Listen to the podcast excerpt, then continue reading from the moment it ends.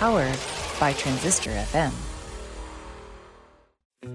Welcome to Friends, Foes, and Neither. Do not adjust your podcatcher settings, as what you are about to hear is real. It's the Derek Duval Show. Prepare yourself for insightful interviews with incredible people. Join us now as we delve ever deeper into the human condition. And now, coming to you live to tape From the Derek Duval production bunker, it's Derek Duval! Hello, Duval Nation. Hello. Hey, everybody. Hi. Thank you so much. Please. Thank you, everyone. Please sit. Hello, Duval Nation, and welcome to the Derek Duval Show.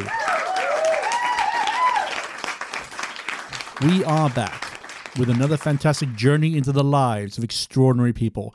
Before I want to jump into this episode, though, I want to say a huge thank you to my last guest, Brenden Kumarasamy. What a truly delightful gentleman, and the response to his episode was truly immense.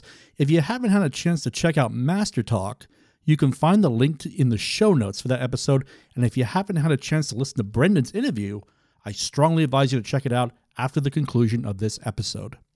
All right. So, welcome to episode 122. We have a very powerful episode for you today, and I do not use that word lightly. We have on the show the chief Nazi hunter for the Simon Wiesenthal Center, Dr. Efraim Zuroff. Dr. Zuroff took a brief break from his incredibly important work to speak with me about how he got involved in hunting down the perpetrators of the most evil act in the history of mankind, the Holocaust. Plus, discusses such things as the role in foreign countries knowingly hiding Nazis, and he discusses his work against Holocaust distortion. I'm going to be flat out honest with you. This is one of the most important interviews I've ever done in the history of the Derek Duval Show, and I hope you find our conversation to be as powerful as I did.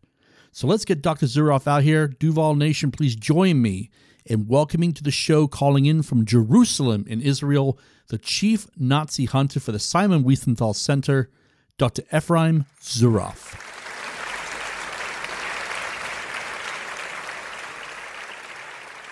Good morning, hello, and welcome to the Derek Duval Show. How is the weather in Jerusalem today?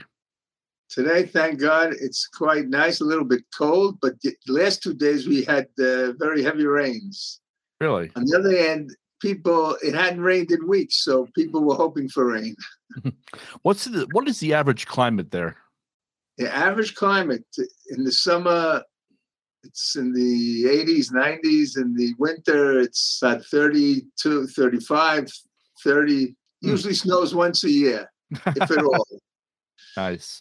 So I start my interviews off the same way, and that is how has it been for you to navigate the COVID 19 world up to this point? Well, obviously, it posed certain challenges. As a matter of fact, we were involved in a uh, very interesting investigation, uh, and we were missing one piece of the puzzle. And the place that we hoped to f- be able to find that piece was actually in the COVID capital of Lithuania. So we couldn't, uh, we weren't able to complete the puzzle, unfortunately. So every journey has a beginning. Now, I understand you were born in New York a few years after the end of the Second World mm-hmm. War. What was it like growing up there during that period of history? Well, we believed that America was the greatest country in the world. I don't know if that's still true anymore. I had a very pleasant childhood, a lot of emphasis on sports, a lot of emphasis on school. I went to a Jewish religious school in, in elementary school and high school. My father was actually the principal of yeshiva high school. It's an Orthodox uh, high school. And uh, we devoted a lot of time to sports, especially basketball. And uh, my fantasy growing up was not uh, to be a Nazi hunter, but to be the first Orthodox Jew to play in the NBA. Nice. Who's your favorite team, just out of curiosity? The Brooklyn Nets, of course. Ah, right. Okay. So you did attend uh, Yeshiva University. What was it like gro- attending there in the late 60s? First of all, it was an exciting experience because this was a time of great ferment, political ferment, both in general uh, in, in the world and in Israel, because we're talking about the Six Day War. We're talking about basically a, a fear that Israel would be defeated, that Israel would be invaded, Israel would be eliminated. And instead of that, that terrible would be disaster, the result was just the opposite. Israel regained the heartland of the Jewish people returned to Jerusalem. It was very exciting, tremendous enthusiasm for Israel in the Jewish world. And at the same time, we faced issues like Vietnam, Cambodia, and, and things of that sort also. So, my question to you is you, you you attended the Institute of Contemporary Jewry in the Hebrew University. How exactly, what exactly does Holocaust studies encompass? Is it just basically a study of that period of time, or is it general categories?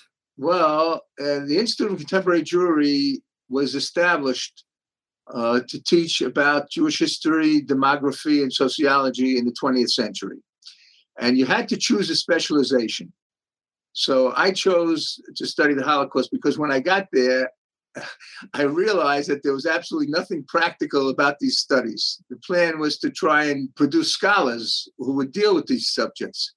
So the thing, if I figured if I have to spend what I thought was going to be three years and turned out to be five years to get a second degree, I may as well choose the subject that interested me the most intellectually, which was how on earth did the Holocaust happen?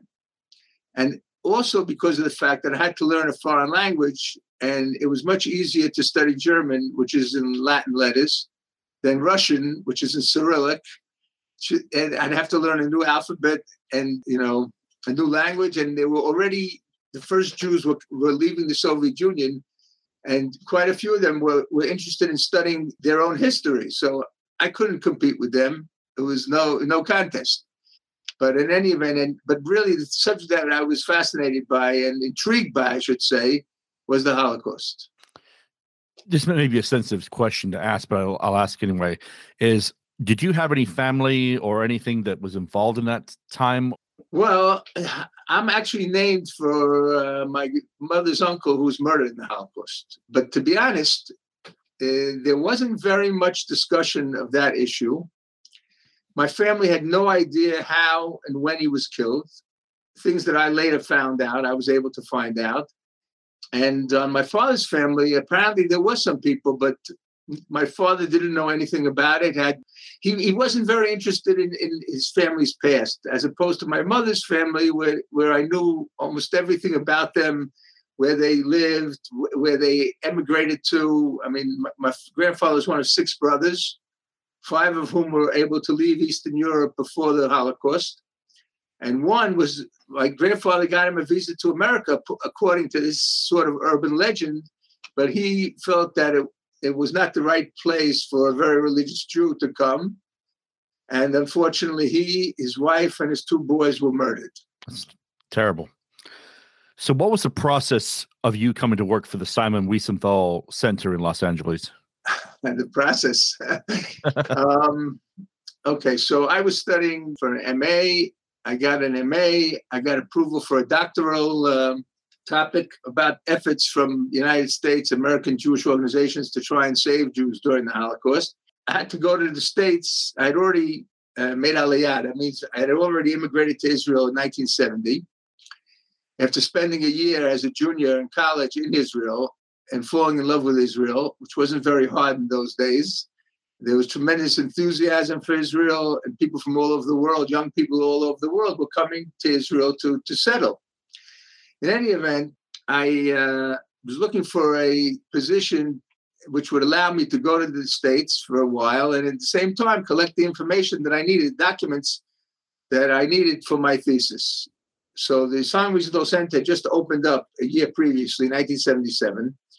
They were looking for a academic director. And I had uh, already had a um, master's in Holocaust studies, which was relatively rare in those days. Today, a lot of people have them. Um, and the people who were running the Simon Wiesenthal Center were actually Orthodox Jews. And the fact that I was Orthodox, or I am, I'm still Orthodox, um, I think, was uh, made it comfortable for them to offer me the job. So that's how I got to the Simon Wiesenthal Center initially. It was only for two years, from 78 to 80. But during that time, I met Simon Wiesenthal. And to be honest, I had never, I had, hadn't read his books. I wasn't interested in the topic. His story was very intriguing, very interesting, and his life. And he visited the United States several times. I actually met him in Israel before I went to the United States. He was very upset that my German wasn't up to par. He realized that I knew the subject inside out. So that was, you know, some sort of consolation for him. and then I met him again when he came to LA. I remember there was a benefit for the Simon Wiesenthal Center for the premiere of The Boys from Brazil, the movie, The Boys from Brazil. And Simon Wiesenthal came, and I learned more about his life, more about his persona.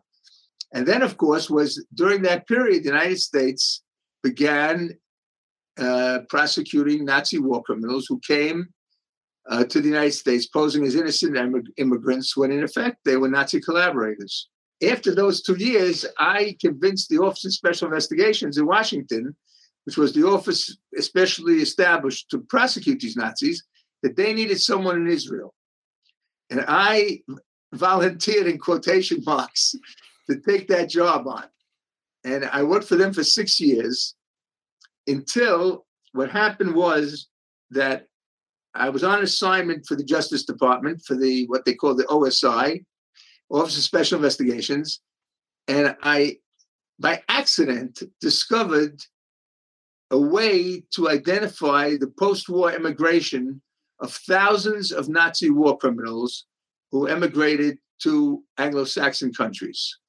So at that point in time, only the United States had made a decision to put these people on trial. I was working for that office, but Canada was investigating, Australia was investigating, England and New Zealand ostensibly, I say ostensibly, didn't know that they had a problem. But if I'm working for the Americans, I couldn't do anything to turn that information that I had discovered into hot material, so to speak. It's something that could turn the tide and make sure that these countries would not walk away from the from the issue and just ignore it.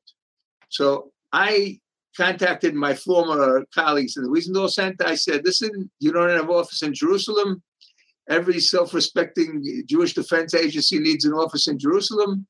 I have the ability now to flood these countries with the names of suspects. Let's set up an office. Let's start. And that's exactly how I went back. And I've, and I've been there ever since. I've been here in Jerusalem ever since. I want to ask you real quick about uh, what you said about Nazis living in the United States post war. And then who was the one name that came across your desk that you remember above all others and why? Listen, you have to understand that there are three different categories of Nazi war criminals who came to the United States. One was about 150 scientists, technicians, and engineers who were working on the V 2 rockets that was Hitler's secret weapon. They, they were originally produced in a base on the Baltic Sea, a place called Peenemünde. Then the Allies found out that that's what was where they're being manufactured. So they started bombing the, the, the base. And the Nazis moved the, the building, the place where these uh, rockets were, were created, were produced, to the Harz Mountains in eastern Germany in Thuringia, deep in caves where they couldn't be bombed out of existence. But they used concentration camp laborers to work on this project, and they worked them basically worked them to death. So, in other words, you're talking about a project that was full of you know, these people were, were war criminals, Nazi collaborators whose weapons led to the death of thousands, and people who mistreated the workers who actually produced these things. So I, you could say that on the day of the armistice, the day the war in Europe was was over, the Cold War began, and the United States was afraid that these people would fall into the hands of the Russians. So there was something called Operation Paperclip. In those days, there were no databases, so any person, they, the the refugee records were were on microfilms, 16 million names, and anyone who was a an object or a person with knowledge and expertise would have a paperclip put on his index card. And those were the people whom the American government went after to bring to the United States knowingly. They were brought and to two places, one to Huntsville, Alabama, for the American Ballistic Missiles Project, and the others went to the Houston to the space program. But that's only a small number because the estimate of Nazis who came, Nazi criminals who came to the United States is 10,000. So there was a small group, dozens of people, a couple dozen, who the Office of Strategic Services, which was the forerunner of the CIA, wanted to train to serve as spies behind the Iron Curtain. Now, what you have to understand is the overwhelming majority of the Nazi war criminals and collaborators who came to the United States were not Germans and Austrians. They were Lithuanians, Latvians, Ukrainians, Estonians, uh, Belarusians, Croatians, Romanians, Hungarians, Poles. So uh, those were people who were chosen. A couple of them were handpicked, not that many, to uh, to be parachuted back behind the Iron Curtain as service spies. But the overwhelming majority of the, of the people, Nazis collaborators who came to the United States, were non-Germans who slipped through the cracks because the people who were vetting the immigration applications were not aware of the incredibly important role played by Nazi collaborators from other countries. And I'm talking about what is commonly now referred to as the Holocaust by bullets.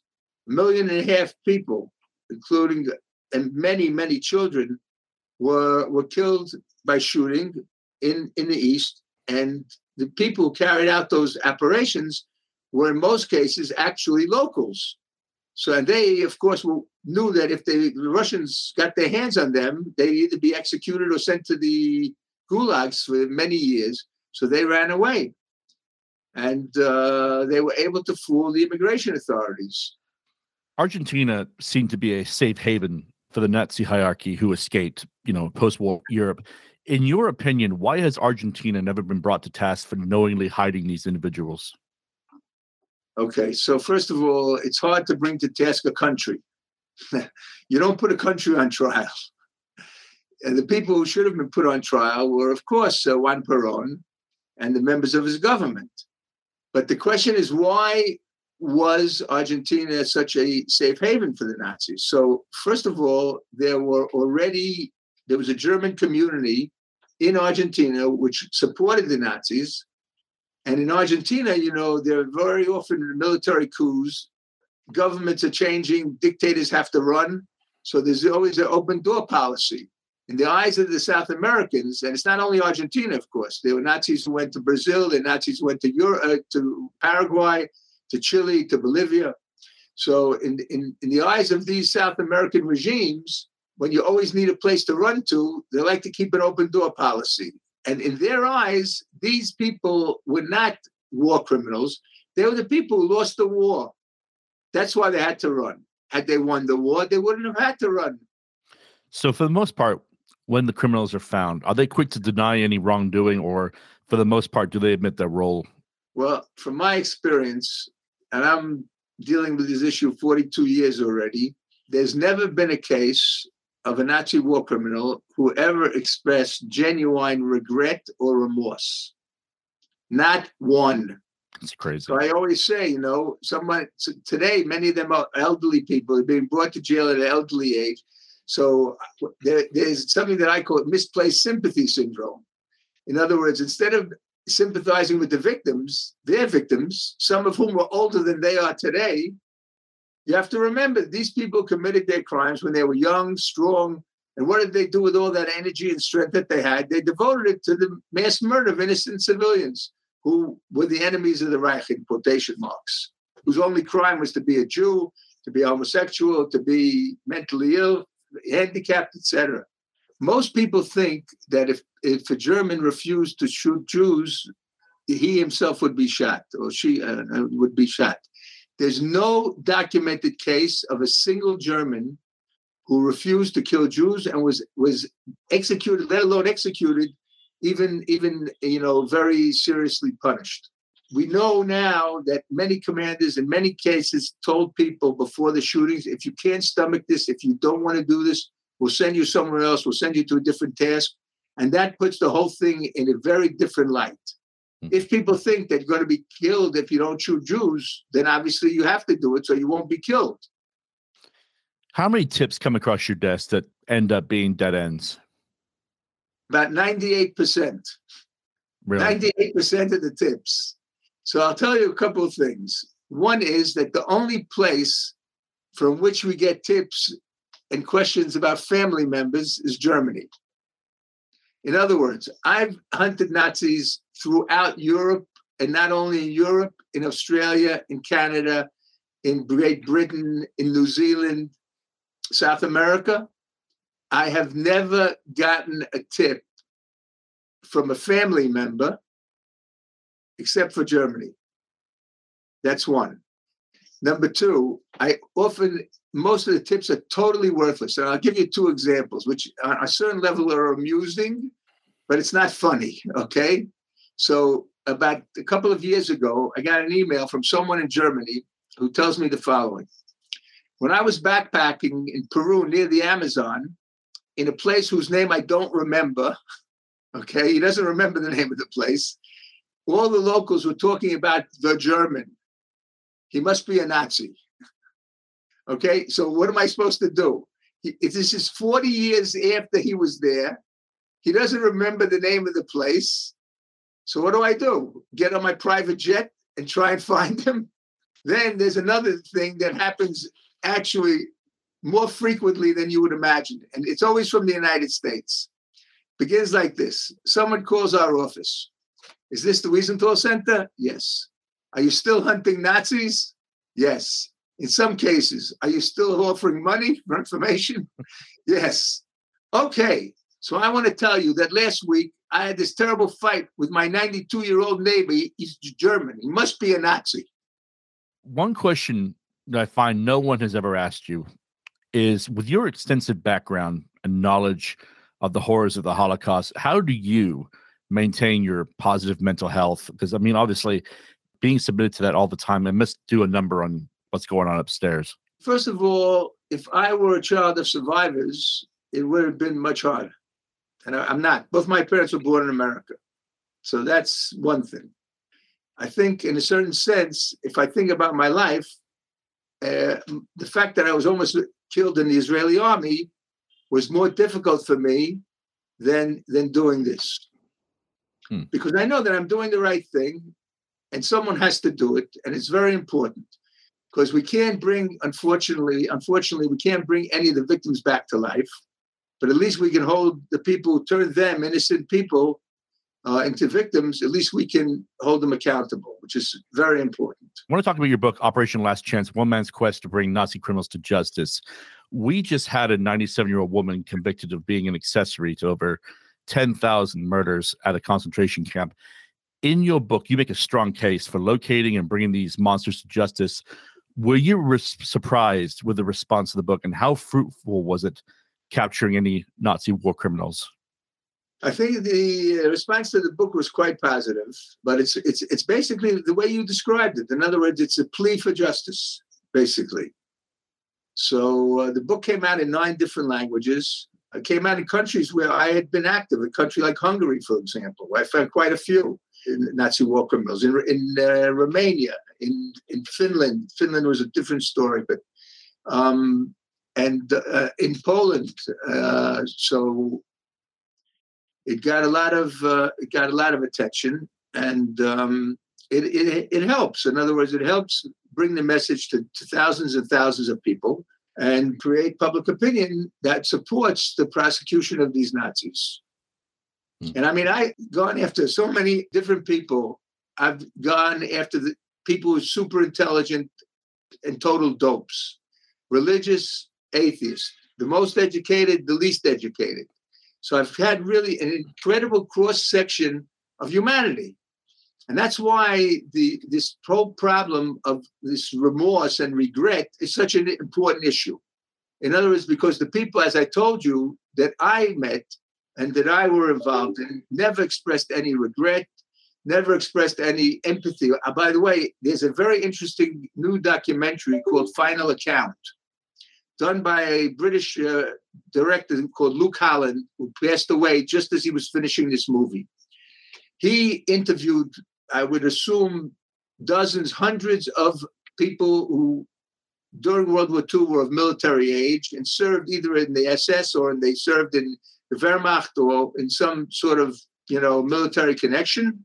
And here and there, a few of them said that they understood that the Third Reich was a mistake. Okay. But not a single one expressed any empathy for the victims. Not one. Even those people who said the Third Reich was a mistake. It was shocking. It was absolutely shocking. Now, I didn't see all the interviews that Luke Holland did, of course. I only saw the ones in the actual movie. But it was it was pathetic. I'm telling you, on a certain level, it was so disheartening, really, that Okay, Duval Nation, we're going to go ahead and take a small break right here, but we will be right back with the conclusion of this powerful interview with Dr. Efraim Zuroff. May I suggest you take this time to refresh that drink? Please give your attention to a few friends of the show, and we will be right back. This is Country Boy for One My Black History. And if you listen to my podcast, this is some of the things that you will enjoy. The term Jim Crow derives from early 19th century minstrel shows. It was a popular form of entertainment, which is the predecessor to vaudeville. The shows consisted of a primarily white song and dance performer crudely mimicking African Americans for the enjoyment of white audiences. One of the earliest and most famous was Thomas Daddy Rice, who devised a strutting, dancing character supposedly mimicking a prancing crow, and the character became known as Jim Crow. And if this is the type of content that you enjoy, you can find more content like this at onemichistory.com. Teachers, do you ever have these feelings or have been told these things? Do you want Kleenex for your classroom? Maybe you should think about buying your own with your own money. You get the summer off, you can have a second job. Do you really need a pay raise? Oh, do you need to use the restroom? Maybe you can do that in the three minutes while students are changing classes. Boy, sure hope your room doesn't descend into Lord of the Flies in that time. Oh, things are going pretty good for one. Surprise! Budget cuts! Well, you're in luck because we've got a book just for you. Hi, everyone. It's Katie Kinder, educator, speaker, and author of Untold Teaching Truths. I invite you to purchase my book and join this journey as we talk about the wild world of public education. Part memoir, part strategy. It is available on BookBaby, Amazon, or wherever books are sold. Teach on Warriors. We've got this. Hey, this is Patrick Baker, and you are listening to The Derek Duval Show. Check out my new single, Sorrow, available on all major streaming platforms. And you can check my site out at patrickbakermusic.com. Don't leave my hyper heart alone on the water. Cover me in rag and bone. Sympathy.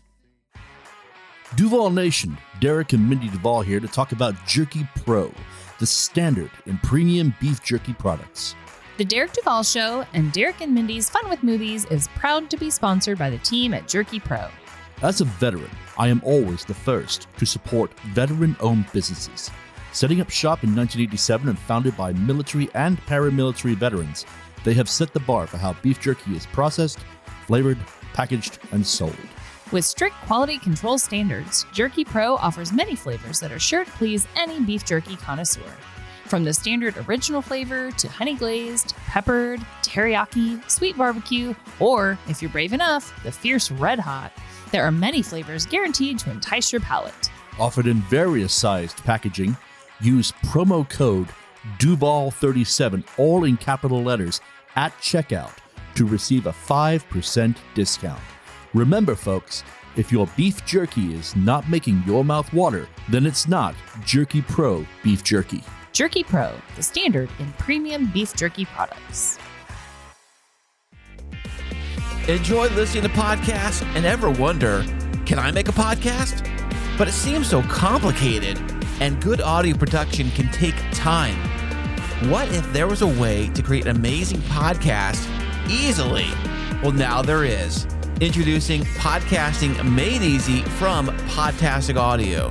my production team will handle your entire audio production, allowing you to be the star of your show.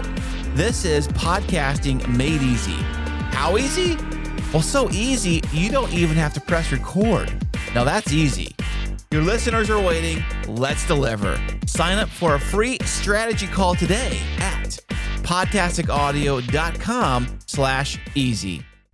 Hey there, this is Frankie Ray, and you're listening to The Derek Duval Show. My latest single, Over Now, is available on all streaming platforms. Hope you like it.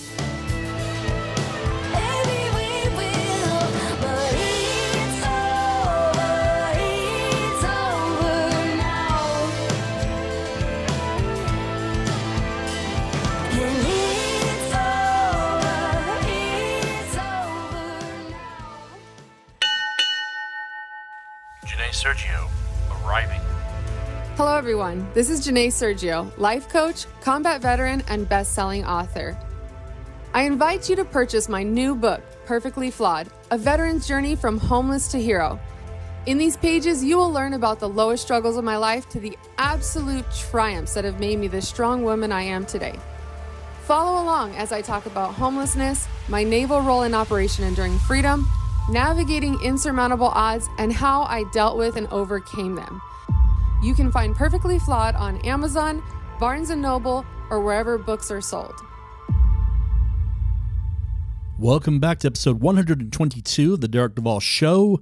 Let's get right back to it with the conclusion of our interview with the chief Nazi hunter for the Simon Wiesenthal Center, Dr. Efraim Zuroff. So, based on Operation Last Chance, which was published in 2011, in your opinion, what would be a conservative estimate as to how many Nazi criminals are probably still left alive today that haven't been brought to justice? Well, if you accept my definition of a Nazi war criminal, that means anyone who, in the service of the Third Reich or its allies, persecuted people because of, in other words, persecuted civilians because of their origin, because of their beliefs, etc. I would say there still are quite a few hundreds spread out all over the world because you know you're talking about something that took place in every single country in Europe, with the exception of Great Britain, Soviet Union, and the six neutrals. So you had hundreds and hundreds of thousands of people. So there, there were many people who brought to justice, especially in the immediate aftermath of the war. But after that, the Allies lost their interest, and every so often there was there was new interest. Let's say when the, they discovered that Nazis had come to America, when they discovered Nazis in Canada, in Australia, in England, New Zealand, etc. And then when the Soviet Union broke up, all of a sudden there's free access to witnesses and to documents. Because in the old days, Soviet you you gave the Soviets a name of a suspect, they gave you what they wanted you to see. So, and I'm convinced that they used the fact that these people were discovered to try and get them to be spies for the, for the Soviet Union, and and and and in that way, they promised them that they wouldn't be exposed. Uh, one question I want to ask, it just came to my head real fast, is during the liberation of the camps, some camps were documented that they brought people from surrounding villages and towns into the camps to help remove bodies. What do you say to those people? Was it basically a head in the sand? Was it people afraid of the government, or was it just basically people just I don't care? All of the above. All of the above. You know what? I have to tell you one story from the book, from the book about Lithuania. Every place that we went to, we went to mostly to small villages, okay? If we saw someone who was old enough to have lived through the war, we stopped to interview them. So I saw a woman leaving a grocery store, and I said to Ruta, my co-author, I don't speak Lithuanian, to, to ask her what she remembers from the war. So she told the following story. I'll relate it very briefly. She said that she was about eight years old in 1941 when the decrees against the Jews began and the murders began. And she had a she was friendly with a Jewish uh, girl, also eight years old, from uh, a neighboring family. And when the decrees against the Jews began, it seemed clear that there was going to be serious trouble. There was a discussion, a very intense discussion in her home, whether or not they could save her friend, her eight-year-old girlfriend. So I said to her, Well, you know, you must have been afraid of the Germans. She said, No, we were afraid of our neighbors. And she began crying. It was heartbreaking. I'm telling you, it was like the first time she could tell it to someone who empathized with her and her desire to save that child. And that says it all in a certain sense. That's crazy. Yeah. So there has sadly been a renewed campaign of- of anti-Semitism in the last few months, with people even taking up a stance of Holocaust denial.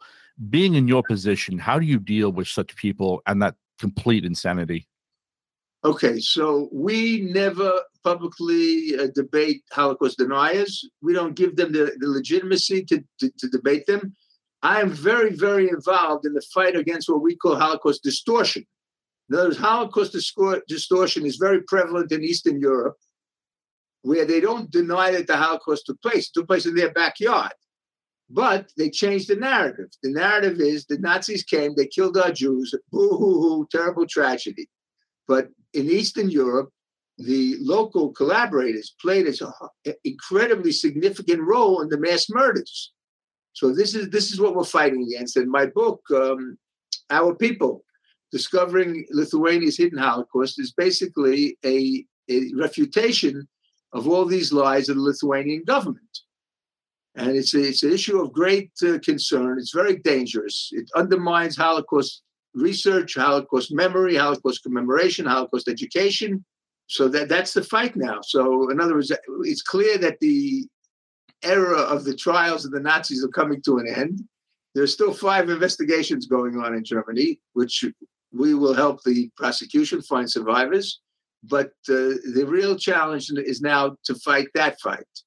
So I don't know. I, I, I haven't been very popular in places like Lithuania, Latvia, Estonia, Croatia, uh, places like that. But uh, the fight goes on. This is, uh, you know, something that uh, I feel very strongly about, and uh, is worthy of our attention, worthy of our effort, and um, you know deserves deserves the necessary attention. I would say. It's 2022. Do you, would you say that Germany has been pretty, you know, trying to reconcile its horrible past and are being very cooperative with bringing these Nazi war criminals to trial? I would divide it into two. Germany has done a good job in educating about the Holocaust, but it, when it came to justice, they've done a horrible job, absolutely horrible. And I'll give you some statistics. Uh, the West German government took over the judiciary, the justice system, only in 1949. That's when the occupation by the Allies ended. From 1949 to 1985, there were 200,000 investigations of Nazis in Western Germany, West Germany. There were 120,000 indictments. Less than 7,000 people were convicted and punished. So it speaks for itself. And I'll give you another fact that's very, very interesting. Until 2008, 2009, in Germany, to prosecute a Nazi war criminal, you had to prove that the, the suspect had committed a specific crime against a specific victim and was motivated by racial hatred. That's impossible to prove. And they purposely did it because they wanted to limit the number of people who would be brought to justice. So in Nuremberg, at the Nuremberg trials, new categories of criminality were created that better reflected the reality of what happened in World War II. Crimes against peace, crimes against humanity, crimes against, you know, uh, uh, other crimes. Instead of using them, they used a Prussian edict from 1870 on murder to bring these people to justice. But in, in 2009, there was a tremendous, very dramatic change in the prosecution policy because what happened was that the plotters of 9 11, and this is really an interesting story. 9 11 is tied to Holocaust justice. The plotters of 9 11, with the exception of Muhammad Atta, who flew one of the planes, he was a suicide bomber, they lived in Hamburg. And the Germans caught them, arrested them, and wanted to prosecute them. So what they did was they prosecuted them for accessory to murder, not for murder, because they hadn't pulled the trigger directly, right? So It's accessory to murder. They were all convicted. Two lawyers who were working in the central office for the clarification of Nazi war crimes Thomas Walther and Kirsten Getzer went to their boss, Kurt Schrimm, and said, Why don't we do the same with death camp guards? Anyone who worked in a death camp was part of the mechanism of mass murder. So the first case was the case of Ivan Demjanjuk. He, when he was convicted, the uh, Germans started looking for anyone who had worked in a camp with a gas chamber or gas vans, or anyone who, who was in a camp with a very high mortality at the end of the war. So uh, there have been seven trials already. Only one of them was stopped because of health reasons.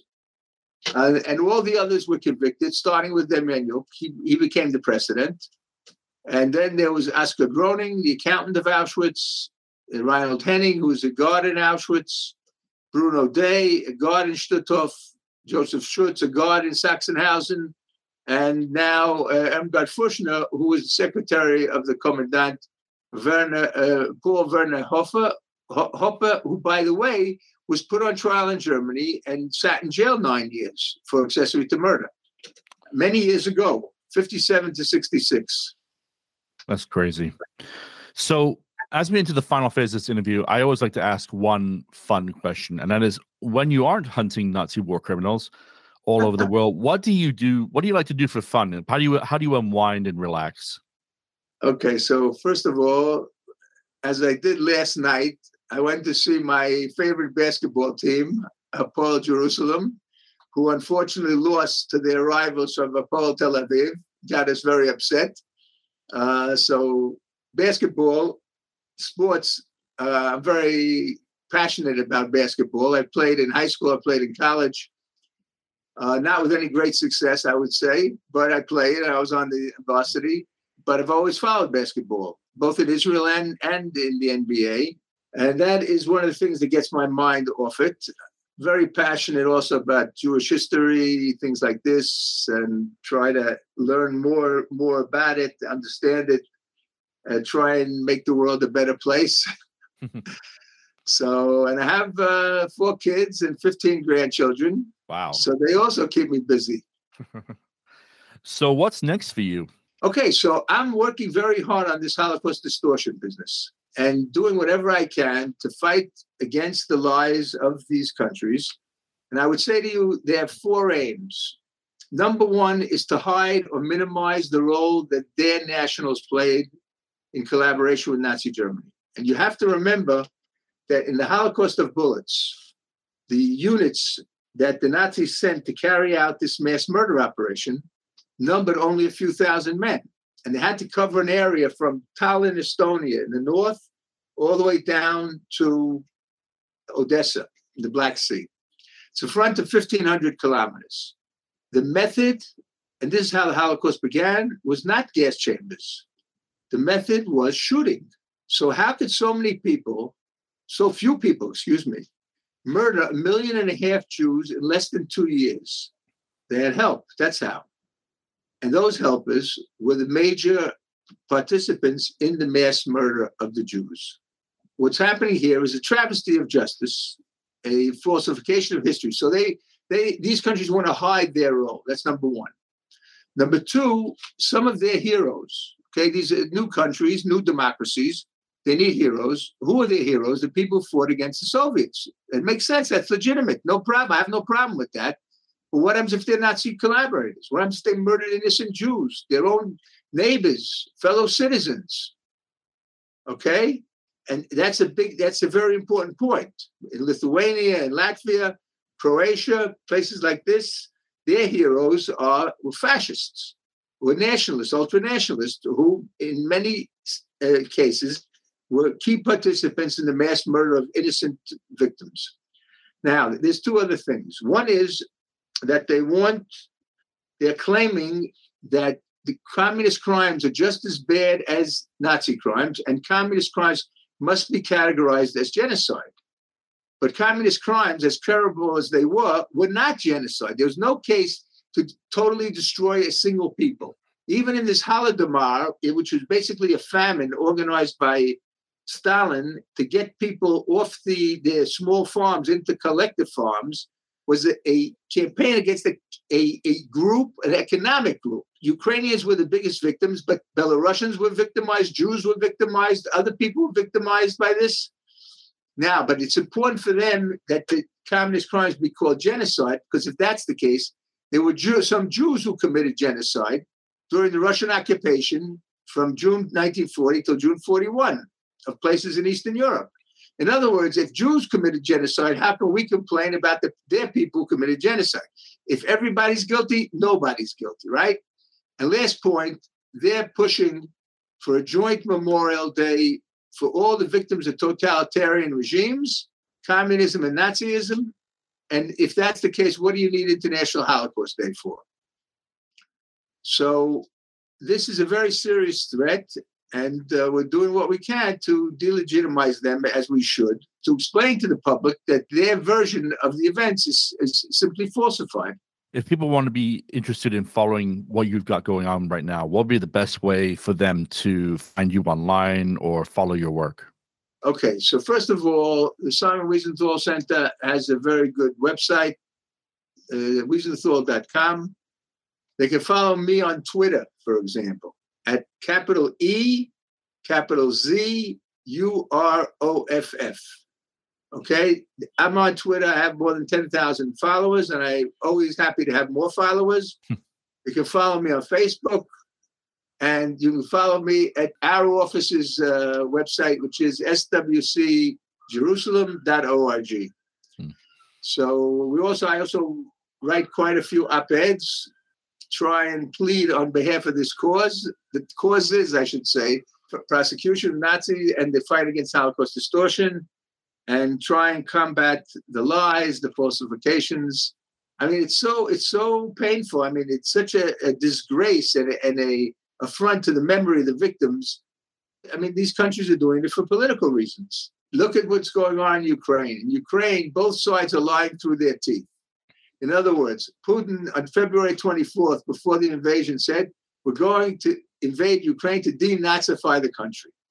Is Ukraine a Nazi country? Of course not. It's a democracy, maybe a flawed democracy, but a democracy, okay, on the one hand.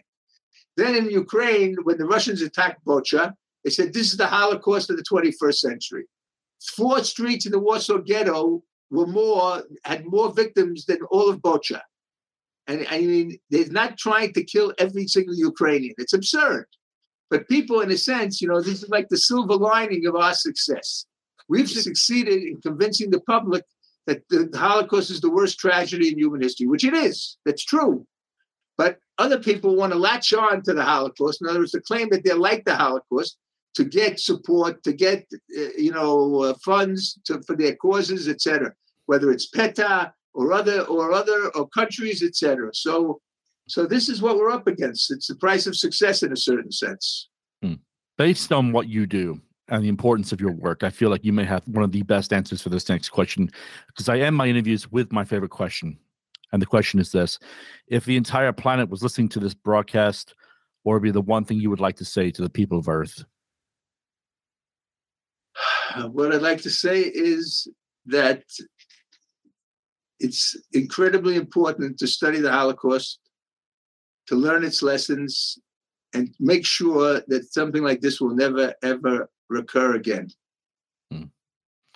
Sir, thank you for taking the time out of your absolutely incredibly busy schedule. This has been a real honor for me. And again, thank you so much. Thank you. Thank you for the opportunity to reach all the many listeners that you have. And just like that, Duval Nation, we come to the end of episode 122.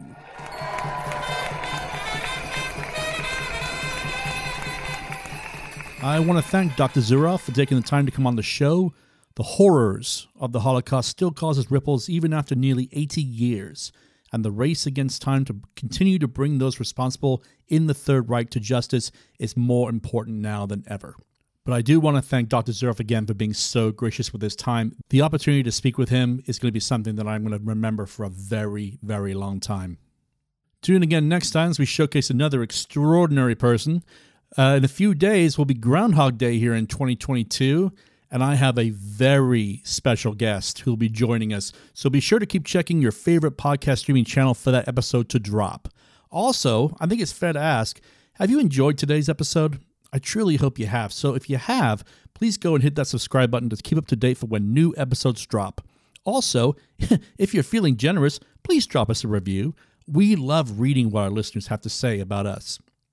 Uh, we are still enjoying our partnership with the amazing TeePublic. The Derek Duval Show has a great little store on there, and we have everything with our logo on it, including magnets, stickers, and mugs. Plus, we have selected t shirts we want it on our store. We have everything from Ruth Bader Ginsburg, Pride shirts, Norm Macdonald, and so much more. So go to our website, DerekDuvalShow.com, go on the banner on the left that says merch, click that, and you'll be taken to our store on TeePublic. And we want to thank TeePublic again for being such great partners with us.